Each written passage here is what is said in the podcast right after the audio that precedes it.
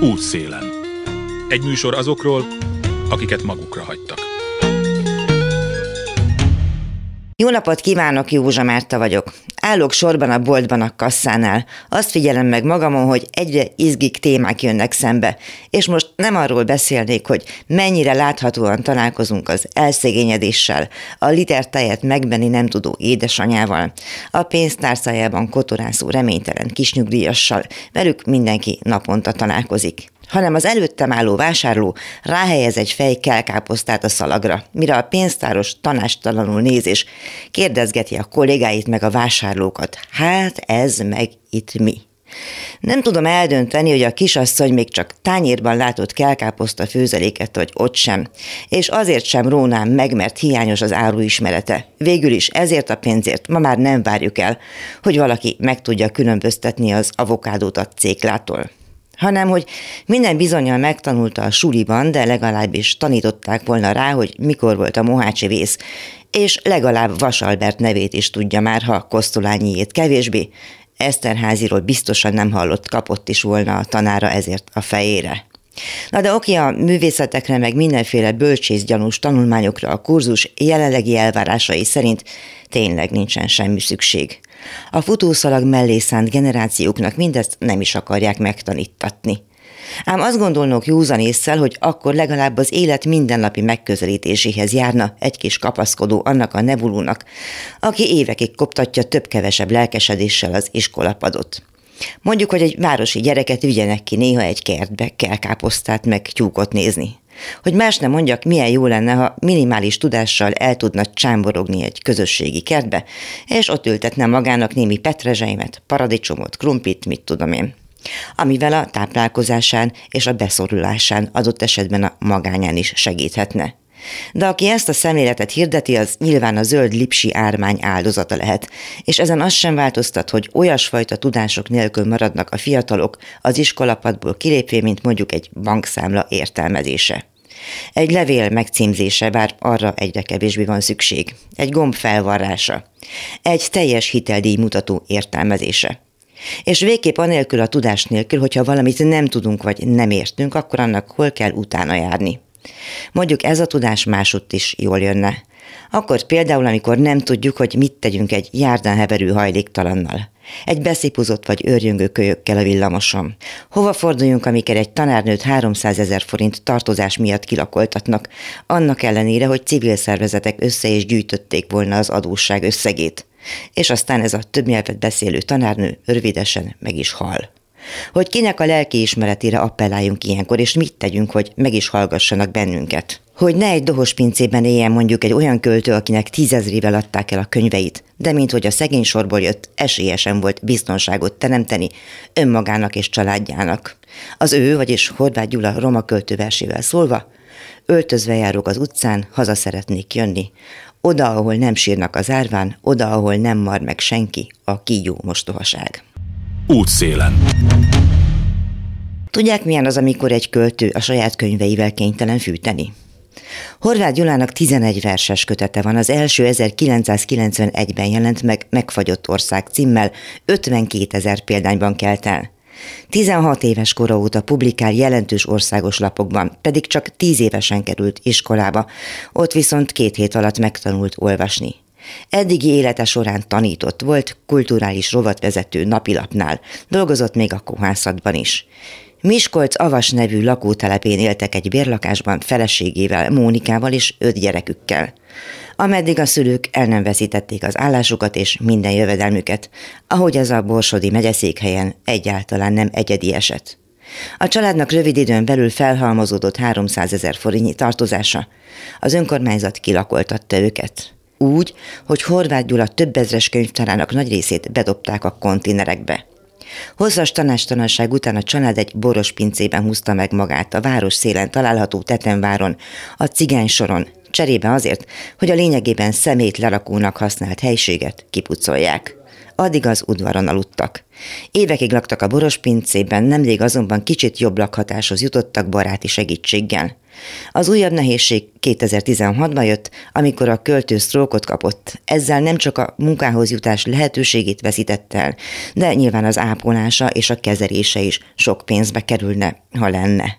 Barátai néha rendeznek neki egy-egy jótékonysági akciót, de az csak tűzoltásnak elég. Pedig Horváth Gyula még ebben az állapotban is ír, pontosabban verseit feleség jegyzi fel. Legutóbbi kötete már betegsége idején jelent meg, háború címmel. Állítólag elkelt, tervezik a második kiadást is. Most egy pár mondatot hallanak Horváth Gyulától, de minthogy beteg és nagyon nehezen beszél, átadjuk a telefont az ő tápoló feleségének, Mónikának, akinek a betegség és a nyomor leküzdésének terhe teszi ki a mindennapjait. Szeretném mindenek előtt megtudni, hogy hogy van, hogy érzi magát, hogy éri meg ezeket a nehéz napokat. Bebénultam, és alig tudok beszélni. És írni tud? Írni írok. És vannak valami tervei? Jelennek meg mostanában könyvei? Mi a, mi a terv? Hogyan látja ezt a dolgot? Nemrég jelent meg a háború című kutatom. Nem akarom fárasztani Gyulát, hallom, hogy nehezére esik a beszéde, meg egy Igen. kicsit, hogy nehezen is érthető. Tehát, hogy ott tartottunk, hogy azért vannak irodalmi sikerei az amellett, hogy ugye ágyban fekvő beteg. Igen, igen, igen. Hát úgy csináljuk, hogy a versek, amik ugye eszébe jutnak, akkor van egy napló, és én abba vezetem, abba írom le a verseket, új versek. És akkor nyilván ön is tartja a, a kiadókkal kapcsolatot, meg minden. Igen, igen, igen, igen. Mondja, az irodalmi életben gyakorlatilag tudják azt, hogy Gyula beteg, és hogy milyen nehéz helyzetben vannak? Számíthat-e segítségre? Az Írószövetség most Gabikán keresztül, majd ő fog segíteni, egy gyors segélyt akartam neki kérni, ugye. Csak ö, P. Mihályné tudom, hogy- Gabrielláról beszélünk. Így van, így van, csak nem tudom, hogy most ki ott az elnök, majd mondta a Gabika, hogy segít.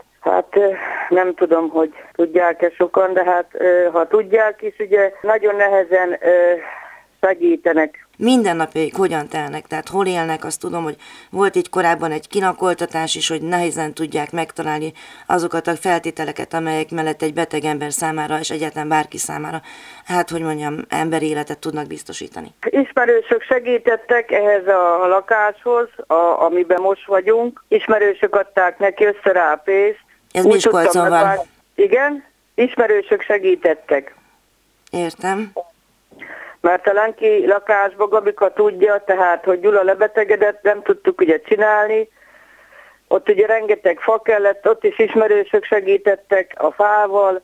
Valamikor nem volt, valamikor ruhával tüzeltünk, cipőkkel, amiket e, tudtunk összeszedni. Rengeteg könyveit Gyulának, avval is. Tehát gyakorlatilag az a történet, hogy nem tudták összeszedni még a 2000-es években a, a mivel elveszítette a munkáját, nem tudták összeszedni a lakbért, kilakoltatták, és egy boros pincében kötöttek ki, ha minden igaz egy ideig. Így van, így van, így van. Ahol, ahol, ahol nekem nagyon nehéz volt, mert szedni kellett, ugye a cepegett a víz, a rengeteg vizet szedni kellett, hát Gabika tudja, már sokszor úgy érkezett, idegház volt, meg tehát úgy kellett, hogy egy beteg ember mellett nekem talpon kellett ugye lenni, ott is, mert ugye lányomék Angliában voltak, akkor ugye segítségem nem volt, a fiam volt velünk Milán, aki szintén most velünk van, de ő is elveszítette a munkahelyét, mert létszámlépítés volt, most ő se dolgozik,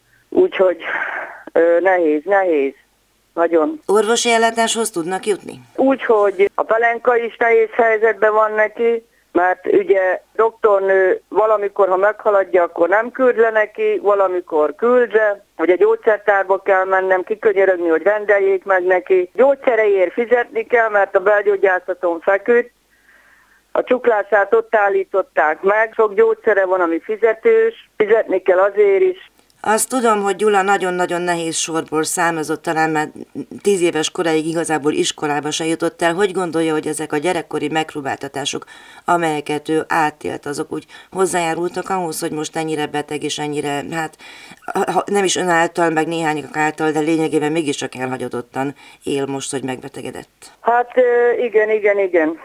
Igen. Én szerintem az is, az is. Meséljen egy kicsit azok közül, arról a körülményről, hogy Gyula annak idején fölnőtt. Hát ahogy nekem sorolta, nagyon nehéz volt neki, mert azt mondta, hogy ő tartotta el ott is a testvéreit, ő ment ott is, ő segített az anyukájának, Olyan- versek. Azt mondja, hogy a versekből segítette az anyukájának is a pénzt, amikor ott volt a rott, meg hát nehéz volt nekik nagyon. Nekik is, neki is. És önnek, ön hogy éli meg ezeket az időszakokat? Nagyon nehezen. Nehéz nagyon nekem is, mert ugye nekem is Gabika tudja, a lábom fáj, bár műtétre kellett volna menni, viszeres a lábom, én is vérnyomáscsökkentőt szedek, 200 volt a vérnyomásom, mentő nem jött ki, a sógornőm vitt be a lábomon, hát azt mondták, hogy nem jön ki, be kell menni, 200 vérnyomással. Egész nap Gyulának a gyógyszereket adom, valamikor jól érzi magát, valamikor nem.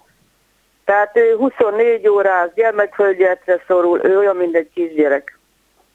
És mégiscsak alkot, és ír. Így van, így van. Nagy nehezen visszanyugtattam, ugye nyugtatókkal, hogy nyugodjon meg, mert életbe kell maradni, nem lehet feladni. Mi az, ami örömet okoz önöknek az életben? Hát az, hogy itt vannak az unokáim is, a fiam, az, hogy ő életben van, kitartó, még betegsége után is erős. És mi az, amire legjobban vágynak? Hát az, hogy még egy kicsikét fellendüljön az életünk, hogy még egy kicsit jobb legyen anyagilag. Útszélen. Pén Mihályné Gabriella az, akit horváték egyetlen jó tevőjükként emlegettek. Ő a segítségnyújtás és a barátság mellett úgy gondolja, a költészetét is terjeszteni kell, így előfordul, hogy a versekből írt dalokat ad elő. Azt mondja, a költő sorsa nem egyedi, lényegében osztozik a borsodi szegények sorsában. Miskolcon is a Horváth Gyula költő barátom, ugye, aki stokkot kapott is, nem sikerült az ellátásokat elintézni, különböző okok miatt nem járnak neki, és hát ő is ugye egy barátomon keresztül kap 60 ezeret abból él, és ugye hát azt már rögtön oda kell adni az első nap, és utána egész hónapban hát egy, egy tortúra, hogy hogy Hát úgy lehet elképzelni, hogy a felesége megy, és, és akkor végigjárja ott a utcákat, és akkor mindig valaki ad egy kis lisztet, vagy valamit. Na de abban a faluban, ahol senkinek nincs már lisztje, ott már ez, ez, is, ez a túlélési módszer is hát nem nagyon lehetséges. Esetleg még ugye ahol fából élnek, akkor az, az van például, hogy ugye hoznak fát az erdőből, és egy kuka fát eladnak, tudom én, ezer forintért vagy kettőért, amíg még van pénzük a többieknek, akkor megveszik, de már mikor a ugye hónap végén senkinek sincs pénze, akkor a fát se lehet már eladni. Tehát hát ott vannak semmi nélkül ezek az emberek. Ugye tehetetlenül nézzük, hát mit, mit tudunk tenni? Hát én a szegény konyhára járok, nem magam miatt, hanem viszem embereknek. Hát elképesztően rossz a, a szegény konya minőséget. Én nem tudom, de azt már Miskolc városa valamilyen szegény konyhát működtet, akkor az Isten áldja már meg őket, hát, hát egy, ne egy üres levest vagy valamit adjanak, hanem hát de tényleg, nem tudom, biztos nem azok az emberek, hogy ki tehet erről, de... És mit gondol, arra- hogy ki tehet erről egyébként? Tehát hogy látja, hogy most ki, itt van a háborús helyzet, itt van a válsághelyzet, hogy vannak-e olyan emberek még, akik ott vannak a topon, és megpróbálnak arról gondoskodni, hogy az embertársainkkal ne ez történik, amit ön is tapasztal? Nehéz kérdés válaszolni erre. Lát valami Hát, reményt? Látja azt, hogy emberekben azért felébred a szolidaritás? Vagy van-e egyáltalán miből, hogy felébredjen? A polgármester például Burvaszilason ugye nem adja ki az üres házakat a rászorulóknak, pedig ugye van egy csomó üres ház a faluban, tehát nem, nem, egyszerűen nem adja oda, pedig üres, üres házak vannak. Ez számomra tényleg borzasztó, ez a nem, nem befogadó magatartás. Útszélen. Az a kérdés, hogy mit tanítanak egyáltalán, tanítanak-e valamit a pedagógusok a romákról? A tanároknak van-e továbbadható valós ismeretük Magyarország legnagyobb kisebbségéről? Helyese, hogy csak a konfliktusok mutatják, miközben pozitív példákról említést sem tesznek? Ez már a rendszerváltás idején is felbukkant a felelős magyarországi gondolkodókban. Hogy mit lehetne tenni, azt is megfogalmaznák. Például már 2007-ben Kállai Ernő akkori kisebbségi ombudsman egy konferencián úgy fogalmazott, a többségi társadalom főként a romák történelmében tájékozatlan. Ezért elsősorban a tanárok továbbképzésébe és a felsőoktatásba beépítve kell megismertetni, majd tanítatni a cigányok szerepét és történelmét, így csökkentve a társadalmi feszültségeket. Azt mondta, egy kezemen meg tudnám számolni, hogy a magyar felsőoktatásban hány terven építettek be a tantervekbe olyan ismereteket, amelyek komolyan foglalkoznak a romák történelmével. Ugyanez a szemlélet az alkotók megbecsültségének hiányára is kihat. Időről időre előfordul, hogy szerveznek egy-egy adománygyűjtő akciót, például nyomorgó művészek számára. Ez azonban csak a tüzet oltja, a problémát nem kezeli. Méltatlan körülmények között él nagyon sok roma művész. Horváth Gyula sorsa talán mindenkinél nehezebb most, de ezt a kérdést mindenképpen érdemes feltennük, jut-e elég szolidaritás, segítség a roma művészeknek? Kérdezem Hídvégébé Attilát, a romnet.hu főszerkesztőjét. Én úgy látom, hogy nem, elég, nem eléggé. Van egy-két ember, akit időlegesen kiemelnek, akit támogatnak, akiből népszerű embert csinálnak, de, de nem igazán támogatják őket sem emberileg, sem a szakmai munkájukat, és nem megfelelő és nem méltó körülmények között élnek. Az, hogy valaki ilyen elszegényedett körülmények között kénytelen túlélni a hétköznapokat, az, az, az méltatlan. Viszont sokkal fontosabb az, hogy társadalmi megbecsülés sincs igazán feléjük, mert hogyha, hogyha lenne, akkor sokkal több verset lehetne tanítani az általános iskolai vagy középiskolai szinten, bekerülhetnének a művek a tankönyvekbe sokkal több író-olvasó találkozót lehetne tartani, jobban be lehetne őket emelni a köztudatba. Ez a, ez a József Attila szindróma, hogy addig, amíg élt, volt egy értelmiségi kör, akik megbecsülték, akik támogatták, akik szerették, de ez egy nagyon szűk réteg volt, és aztán a halála után meg a legnagyobb óriásnak titulálták, és a mai napig is annak tartják. Ugyanez van egyébként a közszereplőkkel is, akik, akik próbálnak tenni az egész országért, a roma közösségért, hogy amíg él, nem igazán becsülik őket, aztán haláluk után meg a tubogó legmagasabb fokára helyezik őket. Ez Budapesti díszpolgár lesz mondjuk, mint se, szegény Setét Jenő, aki életében egy lakást sem tudott szerezni, amikor nagy szükség lett volna rá? Hát ugyanebben a helyzetben volt Szent András István is. Attól, hogy ő megkapta a Kossuth díjat, nagyon-nagyon rossz körülmények között élt. És nagyon szegény volt. Igen, hát De... a festőművészek aztán különösen ott ráadásul még ki is telepítették a galériáikat, meg bármi egyebeket, úgyhogy gyakorlatilag ott sem nagyon lehetett megbecsültségre számítani. Én a Gyulát nagyon sajnálom, hogy ilyen körülmények között kell él, élnie. Nagyon tehetségesnek, nagyon jó embernek tartom őt, és próbáltam én is, meg, meg barátaim is segíteni neki, hogy túlélje azokat a hétköznapokat, amiben kénytelen volt élni, hogy egészségügyileg próbáljon egy picit felépülni, hogy ne az legyen, hogy azt halljuk, hogy egyszer csak távozott közülünk. Utána meg azt mondjuk, hogy ú, úristen, és nem tettünk érte semmit.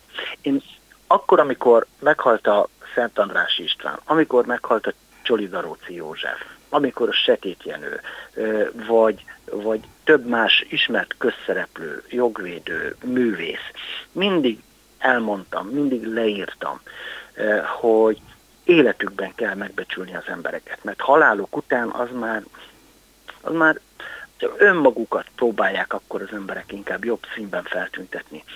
Megbecsülést kell adni, elismerést addig, amíg élnek, amíg itt vannak közöttünk, amíg alkotnak, amíg az egész közösség, az egész ország érdekében tudnak cselekedni. Hát persze mondjuk azért utólag sem baj, hogyha megbecsülik őket, de hogy látod, hogy tanítanak egyáltalán roma művészeket iskolákban? Nagyon keveset. A tudomásom szerint Bari Károly néhány versét tanítják, Nagy Gusztávnak néhány versét, de... de Talán valami lakatos mennyhért is lehet. Lakatos mennyhért néhány művét igen, de ettől sokkal szélesebb a, az irodalmi kör. Ettől sokkal mélyebb társadalmi problémákat ismertetnének meg a nem romákkal. És hogy ez lehetne egy híd a cigányok és a nem cigányok között, hogy megismerjék azt a közösséget, aki értéket képvisel, a, a, ha azt mondjuk, hogy a, hogy a művészet az, az egyetemes magyar kultúra részévé vált a roma művészet is, akkor, akkor ez kapjon megfelelő szerepet. De sajnos nem igazán találnak erre megfelelő hangsúlyt, vagy nem igazán akarják, hogy ez megvalósuljon, mert vagy olyan emberek vannak a döntéshozó helyzetben, akik nincsenek tisztába ezzel a felelősséggel, vagy, vagy nem akarnak konfrontálódni. Ezért fordulhat elő az, hogy mondjuk például a tankönyvekben olyan pejoratív, degradáló dolgok kerülnek be a tananyagba a gyerekek elé, ami, ami nagy mértékben óriási károkat okoz ilyen közösségek számára. Ja, hogy úgy gondolod, hogy ráadásul még előítéletesek is a tankönyvek akkor, amikor a, mondjuk a cigányművészeknek a műveit taglalják? Sokszor előfordul. Sokszor előfordul. Volt rá példa, hogy például olyan jelzőket írtak a cigány közösségekre, hogy, hogy náluk hagyomány, hogy dögöt esznek. Igen, igen, ráadásul főiskolai tankönyvben is volt talán igen, ilyesmi. Igen, és hogy hagyomány a családon belül házasodás, a vérfertőzés. Ugye ezek nem hiszem, hogy ezek közelítenék a Hát igen, meg a szegény embernek az érdekérvényesítő képességével is általában bajok vannak, és tulajdonképpen ez nem is kell romának lenni. Ja, sajnos igen. A roma művészek megbecsültségének hiányáról beszélgettünk, Horváth Gyura költő, Horváth Gyuláni Mónika, P. Mihályné Gabriella önkéntes szociális munkás és Hídvégi B. Attila a romnet.hu főszerkesztője mondták el helyzetüket, illetve gondolataikat. Hidvégi Beatilla még marad, a művészet után történelmi és politikai témák kerülnek terítékre. Megemlékezünk a roma gyilkosságok évfordulójáról és szótejtünk azokról a korrupció gyanús ügyekről is, amelyek rendszeresen és minden bizonyal rendszer szinten merülnek fel a cigány kisebbségi önkormányzat környékén, és amely úgy tűnik nem független a többségi hatalom szándékától a hírek után. Józsa Márta vagyok, folytatjuk a beszélgetést. Hídvégi B. Attila, a romnet.hu főszerkesztője a vendégem, aki a műsor elhangzása után arra a megemlékezésre siet, amelyet a roma gyilkosságok alkalmából tartanak február 23-án minden évben. Akkor a művészet után térjünk át a történelemre, mert hogy ugye történelemi nap van ez a mai a roma gyilkosságokról szóló megemlékezések lesznek ennek az adásnak az estén, és te is beszélni fogsz, ugye? Igen.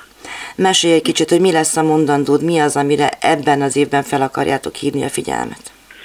Hát minden évben fővárosi Roma Nemzetiségi Önkormányzat székháza előtt tartunk megemlékezést.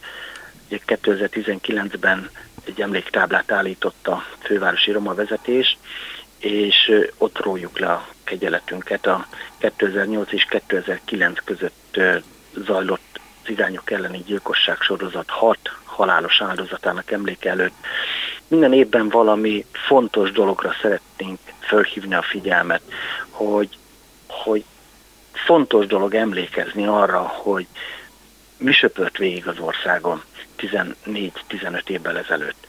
2008 márciusában Besenyszögön egy hivatásos vadászra rátörtek az otthonába. Éjszaka, elrabolták a vadászfegyvereit, amit korábban meghirdetett eh, egy eh, internetes nem is egy internetes fórumon, hanem egy újságban, eh, mert szerette volna eladni, és onnantól kezdve elindult a tudatos tervezés, a cselekedet, és az lett a vége, hogy összesen kilenc településen támadtak a romákra, molotov koktélokkal, vadászfegyverekkel, és Nagy Csícsen, Tatárszentgyörgyön, Kislétán, Tiszalökön megöltek embereket, Alsó Zsolcán, Piricsén megsebesítettek súlyosan, életveszélyesen roma embereket, csak azért, hogy polgárháborút tudjanak szítani, és ellentétet okozzanak a cigányok és a nem cigányok között. Tudatosan támadtak cigánytelepek utolsó házaira, védtelen és ártatlan emberekre, csak azért, mert könnyű célpontokká váltak, és sokkal nagyobb lesz akkor majd a, a hatása annak, hogy hát a cigányokat megtámadták. Hogy látod, hogy mennyire sikerült mondjuk ilyen szempontból történelmet írniuk a gyilkosoknak? Hát ilyen borzasztó, gyáva cselekedetre az elmúlt évszázadban nem igazán volt példa. Ez egy annyira példátlan cselekedet, ami szerintem még ma is hatással van a roma közösségre és az egész magyar társadalomra. Én ott voltam a támadások helyszínén, akkor, amikor virasztások voltak, ott voltam minden egyes ö, temetésen, elmentem minden egyes olyan helyszínre, ahol zajlottak ezek a támadások, ott voltam Tatárszentgyörgyön a temetésen is, ami, ami valóban megrázta a magyar társadalmat, hiszen ekkora méretű tömeget én talán azóta sem láttam egy temetésen, ami ott volt a Tatárszentgyörgyi temetőben.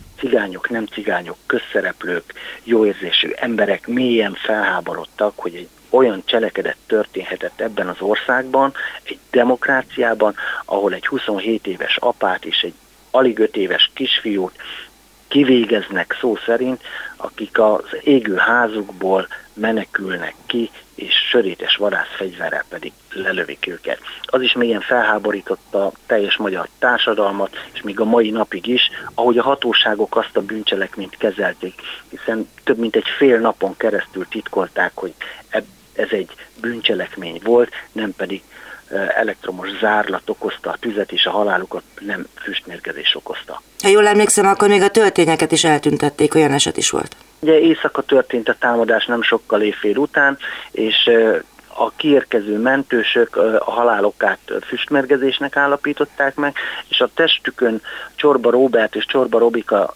testén lévő sérülésekből pedig azt állapították meg, hogy a lehulló gerendákból és lecekből kiálló szögök, szögek okozhatták ezeket a sérüléseket. Majd dél, és azt mondták, hogy a, a tűz az elektromos zárlat miatt keletkezhetett, mert szabálytalanul vételezték az áramot. És aztán ahogy világosodott, akkor találták meg a hóban a töltényhüvelyeket, a lábnyomokat, és bizony a rendőrségi jegyzőkönyvben is benne van, és a bírósági tárgyalás is egy, egyértelműen rávilágított arra, hogy, hogy a kiérkező rendőrök egyszerűen belevizeltek a lábnyomokba, ahelyett, hogy lezárták volna a területet és rögzítették volna a nyomokat. A bírósági tárgyaláson bebizonyosodott, hogy rendkívül hanyag és felelőtlen módon kezelték a bűnügyi helyszín, és hogyha akkor nincsenek azok a jogvédők, azok a, azok a politikusok és azok a családtagok a helyszínen, akik felháborodtak és követelték, hogy ezt az ügyet már pedig vizsgálják ki, akkor meg elleplezték volna, mert azt mondták, hogy ez egy egyszerű baleset is, nem pedig gyilkosság. Valakinek a rendőrök közül lett egyébként ebből bármilyen hátránya? Hát fegyelmi eljárást tartottak ebből az ügyből, de igazán komoly következményei nem voltak.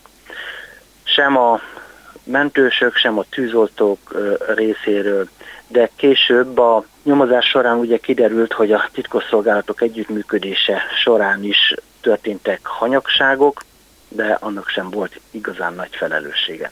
A felelősség talán inkább abban van, hogy amit én minden évben el szoktam mondani, hogy a cigány közösség nem érezte ennek a történelmi bűncselekménynek a súlyát, és nagyon gyáván próbálta ezt az egészet kezelni, mert minden évben elmondom, hogy abban az esetben, hogyha Tiszalökön, ahol több mint 5000 cigány lakik, vagy Kislétán, Szabolcs megyében, tízezrek, húszezrek vesznek részt az áldozatok temetésein, akkor ma a cigány közösség társadalmi integrációja nem egy fikció lenne.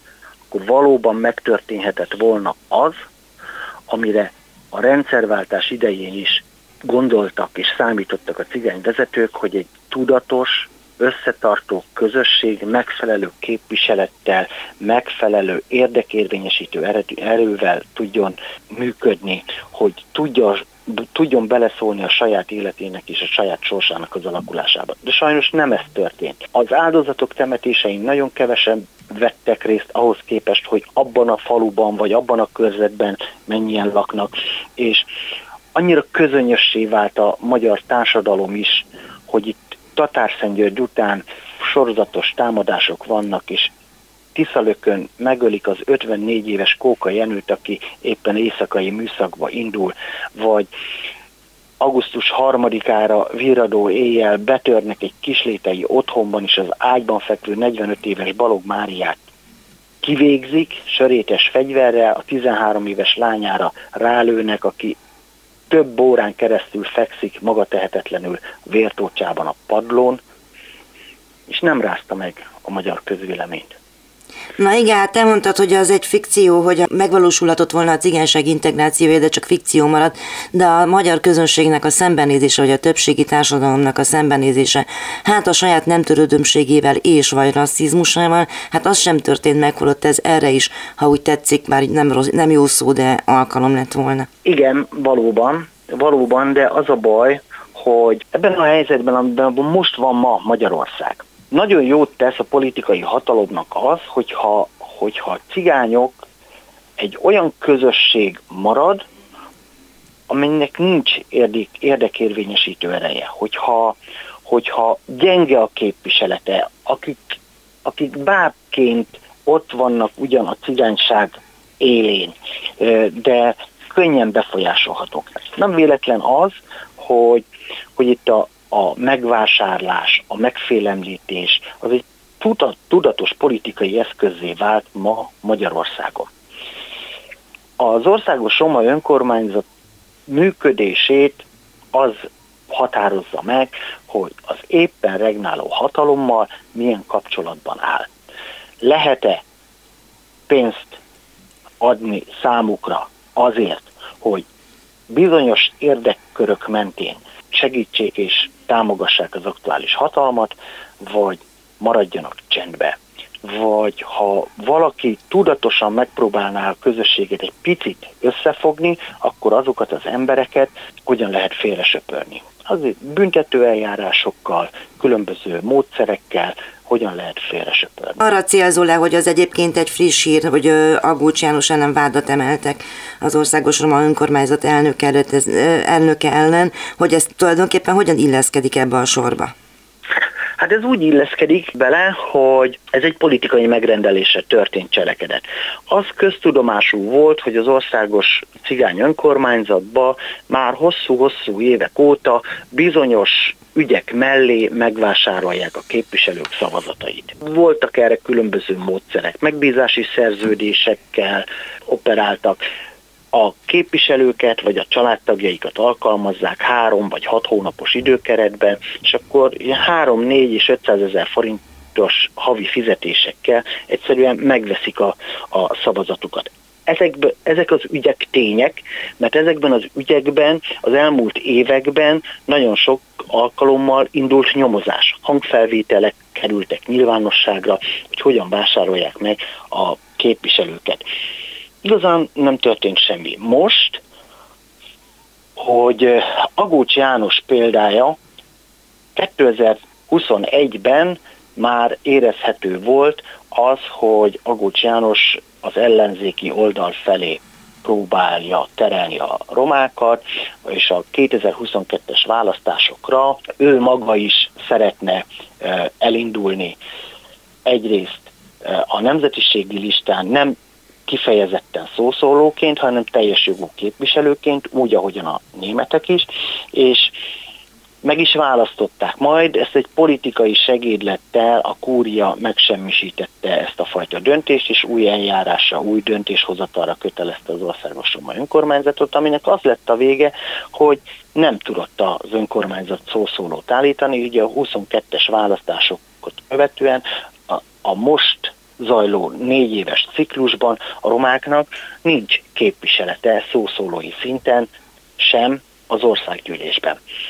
És Az, hogy Agócs Jánost valahogy félre kell állítani, ez egy politikai megrendelés volt, és csőbe húzták egy, egy bűncselekménnyel, amit mondom, korábban minden bizonyal többször is elkövettek, de nem készpénz átadással, hanem különböző megbízási szerződések megkötésével.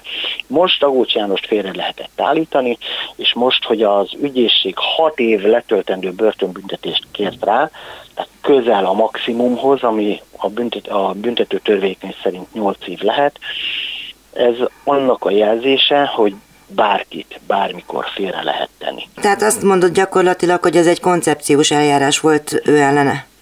Részben igen, mert csak így lehet félretenni olyan embereket, akik, akik ártalmasak lehetnek a, a politikai érdekköröknek. Én tavaly azt mondtam a beszédemben, pontosan egy évvel ezelőtt, amikor ugye néhány héttel korábban Iványi Gáborékra rátört az adóhatóság, és demonstratív módon több tucatnyi rendőr szállta meg a Dankó utcát, és nem engedték be Iványi Gábort sem a székházban, mert házkutatást tartottak, és mindenféle nyomozati cselekményeket akartak ott véghez vinni. Én akkor azt mondtam, hogy ki kell mondanunk, hogy sem egy kormány, sem egy párt, de sem egy politikai akarat, vagy a személyes bosszú sem ejtheti túlszul az országot is. Nem fogadhatjuk el azt, hogy az ország nagyobbik felét megfélemlítve, demonstratívan, civil szervezetek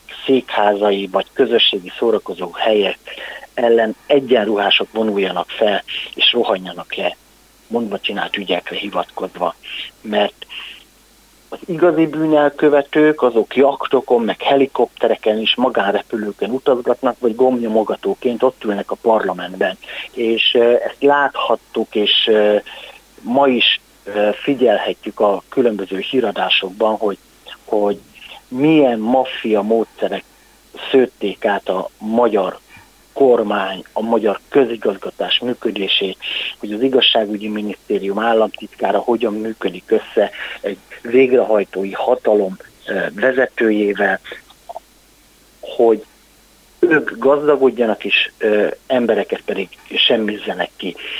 Én akkor is és most is el fogom mondani, hogy nem hagyhatjuk azt, hogy nyomozati cselekményekkel, törvények alkotásával, bosszúból fegyverként használjanak közösségek vagy egyházi emberek ellen. Csak azért, hogy meggátolják azt, hogy valaki kimerje mondani az igazságot, vagy rávilágítson arra, hogy milyen rossz irányba tart most jelenleg az ország, és jogos kritikát mer megfogalmazni a szegények és az elesett emberek nevében a kormányjal szemben. Nem akarhatunk olyan országban élni, ahol megszégyenítő cselekedettel akarnak megfélemlíteni. Egy olyan embert, aki mondjuk évtizedek óta igaz szívvel és igaz lélekkel áll ki a szegények, köztük a cigányok mellett. Egy olyan embert, aki mondjuk például ott volt a kislétai temetésen, Tiszalökön, Tatárszentgyörgyön. Most ugye Iványi Gáborról beszélünk. Iványi Gáborról beszélek, aki ott volt a romák elleni gyilkosság sorozat minden egyes temetésén, ő temette el az áldozatokat.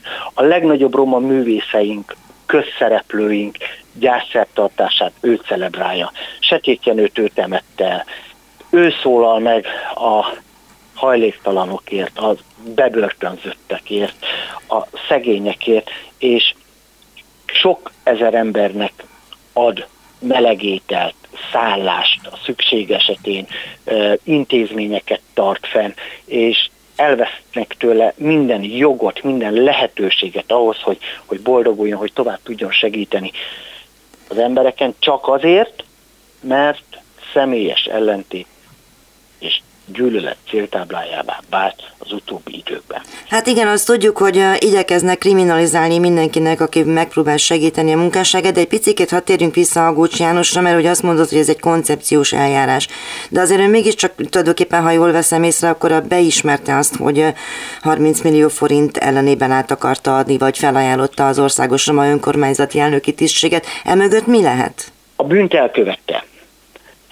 Ez egy elítélendő cselekmény, emiatt meg is kell, hogy kapja a méltó büntetését. A módszer, az eljárás, ahogyan ezt a bűncselekményt leleplezték, az viszont kétségeket merít fel, és minden jóérzésű embert elgondolkodtatja az, hogy, hogy ez a fajta módszer, ez a fajta eljárás, ez, ez mennyire volt etikus, vagy mennyire volt jogszerű.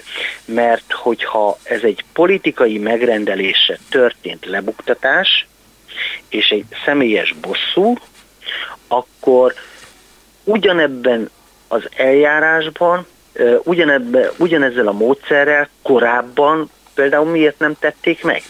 Hiszen azok a önkormányzati képviselők, akik jelenleg tagjai a 47 fős önkormányzatnak, azok korábban is tapasztalták azt, hogy minden egyes fontos döntés előtt álló közgyűlés előtt megvásárolják a, az emberek szavazatait.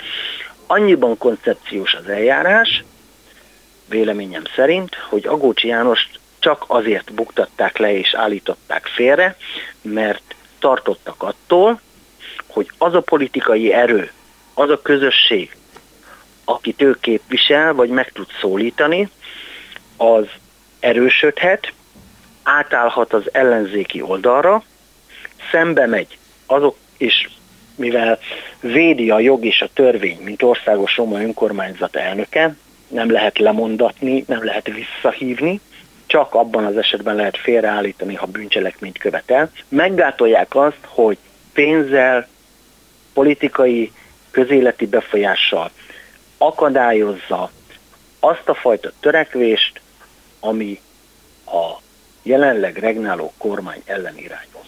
Na jó, hát egyébként meg Farkas Florián felől nézve ezt a történetet, aki mégiscsak azért egy igazán minősített és nem egészen ugyanebben a nagyságrendekben dolgozó elnök volt, csak ő a politikailag jól feküdt, vagy talán még most is jól fekszik, innen nézve tényleg nevetséges, de ugyanakkor meg elég nagy baj az, hogy a roma önképviseletnek körül állandóan valamilyen balhé tör ki.